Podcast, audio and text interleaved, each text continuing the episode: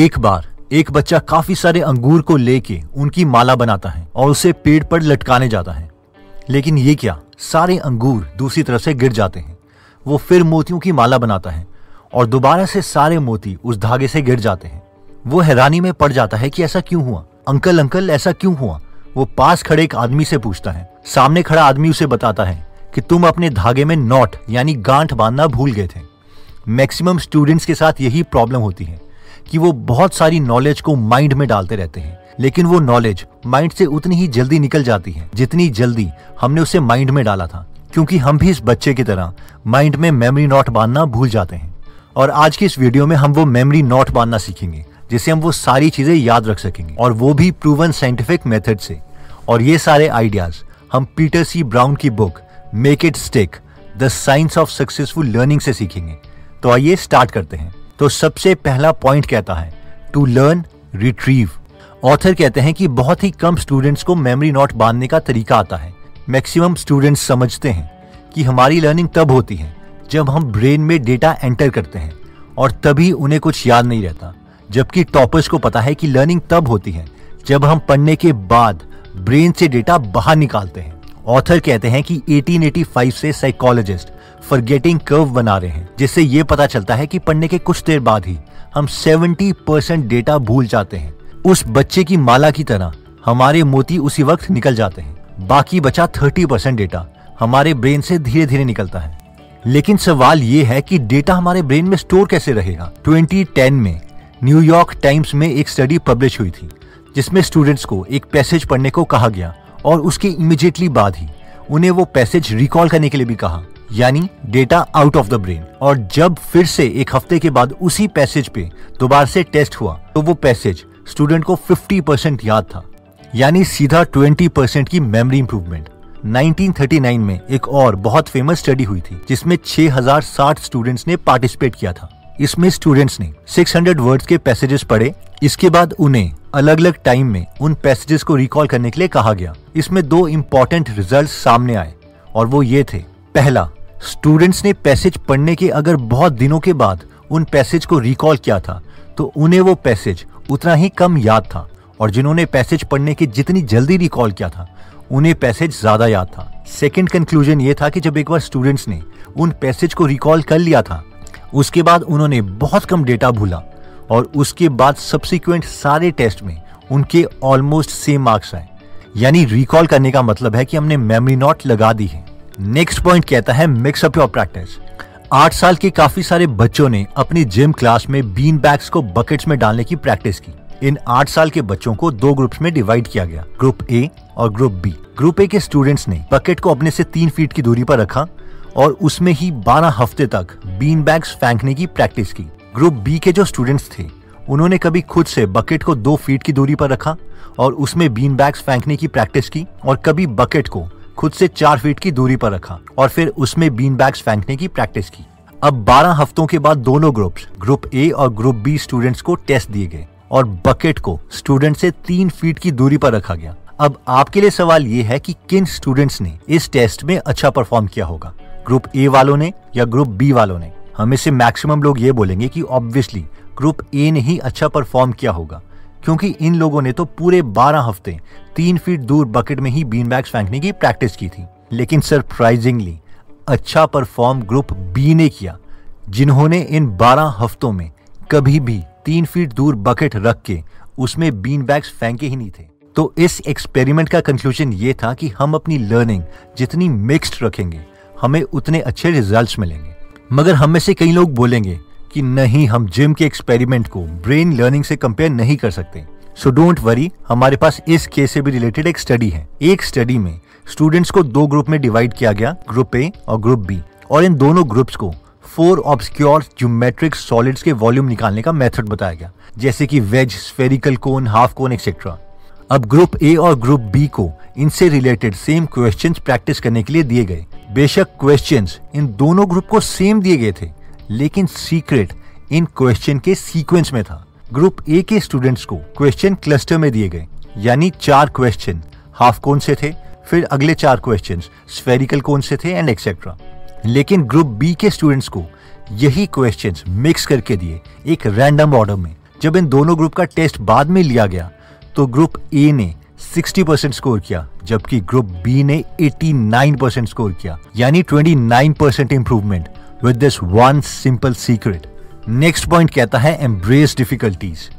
Author कहते हैं कि अगर आप neural scientist Nobel laureate Eric Kandel के वर्क को स्टडी करोगे तो उन्होंने ये प्रूव किया है कि जब भी हम कुछ नया सीखते हैं तो हमारे ब्रेन में रियल चेंजेस होते हैं।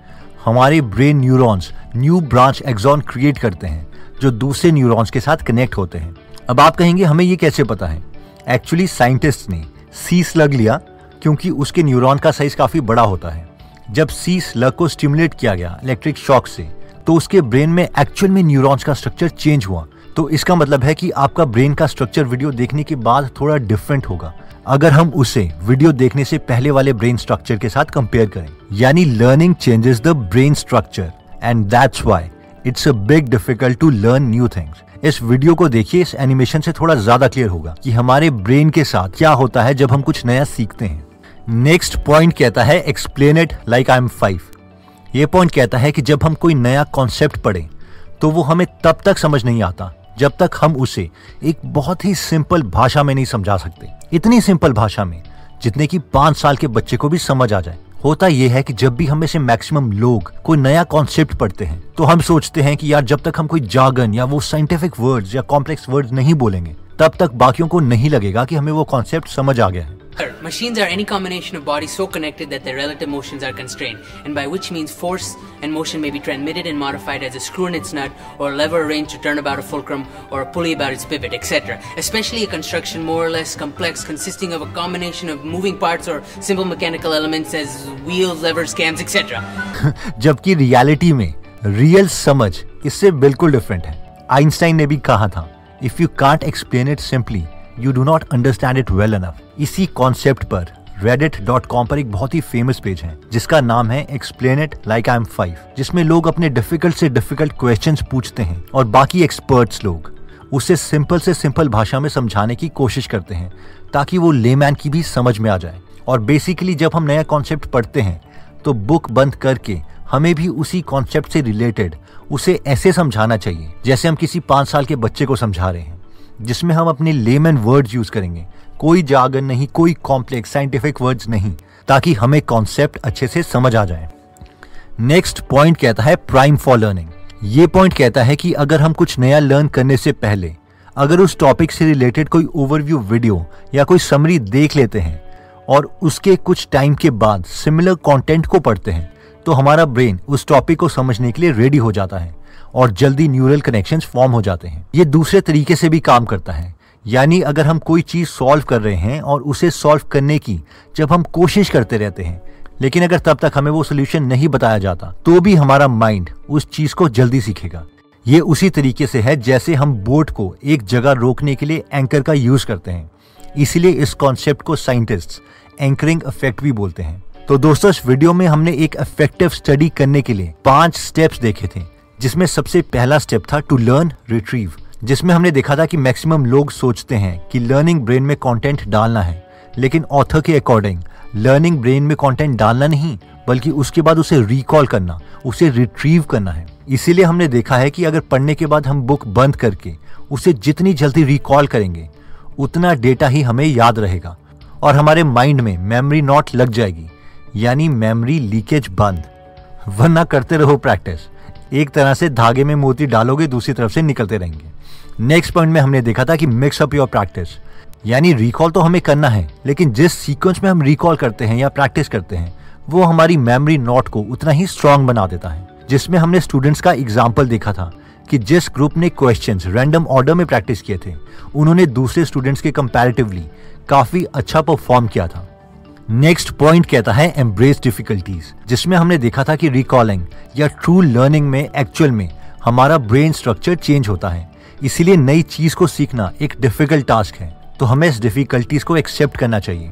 नेक्स्ट पॉइंट कहता है explain it like I am 5, यानी लर्न करने के बाद पहले हमें उस कॉन्सेप्ट को खुद को इस तरह से एक्सप्लेन करना है जैसे हम किसी 5 साल के बच्चे को एक्सप्लेन कर रहे हैं, जिसमें कोई जार्गन नहीं है, कोई डिफिकल्ट वर्ड नहीं है, ताकि हमें उस कॉन्सेप्ट की डीप अंडरस्टैंडिंग हो जाए। नेक्स्ट हमने देखा था प्राइम फॉर लर्निंग, यानी अगर हम कोई एकदम नया टॉपिक स्टडी कर रहे हैं तो मेन टॉपिक पढ़ने से पहले अगर हम उस चैप्टर से रिलेटेड एक ब्रीफ डिस्क्रिप्शन या ओवरव्यू वीडियो देख लेते हैं तो हमारा ब्रेन मेन इन्फॉर्मेशन लेने के लिए रेडी हो जाता है और लर्निंग ज़्यादा बेटर तरीके से होती है। दोस्तों, अगर आप अपनी प्रोडक्टिविटी या लर्निंग ट्रिक्स को इम्प्रूव करना चाहते हैं तो हम रेकमेंड करेंगे कि आप कैल न्यूपोर्ट की बुक डीप वर्क और so good they can not ignore you जरूर पढ़ें। अगर आप इन दोनों बुक्स की समरी हिंदी में फ्री में पढ़ना या सुनना चाहते हैं तो आप हमारी गीगल एप्लीकेशन डाउनलोड कर सकते हैं, जहां पर 130 से भी ज्यादा फ्री बुक समरीज अवेलेबल हैं। और ट्रस्ट मी, ये एप्लीकेशन आपको आपके बेस्ट फ्रेंड की तरह गाइड करेगी और डिफिकल्ट टाइम्स में आपको मोटिवेट करती रहेगी। तो अगर आप इस एप्लीकेशन में इंटरेस्टेड हैं तो उसका लिंक हम डिस्क्रिप्शन में दे देंगे। अगर आपको लगता है कि किसी के एग्जाम्स आ रहे हैं और ये वीडियो उनकी मदद कर सकती है तो आप इस वीडियो को उनके साथ जरूर शेयर करें। एनीवेज दोस्तों, अगर आप ऐसी नॉलेजेबल वीडियोस मिस नहीं करना चाहते तो सब्सक्राइब करने के बाद बेल का बटन दबाना मत भूलिएगा। आप कमेंट करके ये भी बता सकते हैं कि आप नेक्स्ट वीडियो किस टॉपिक पर चाहते हैं। जल्द ही हम आपसे दोबारा मिलेंगे। जय हिंद।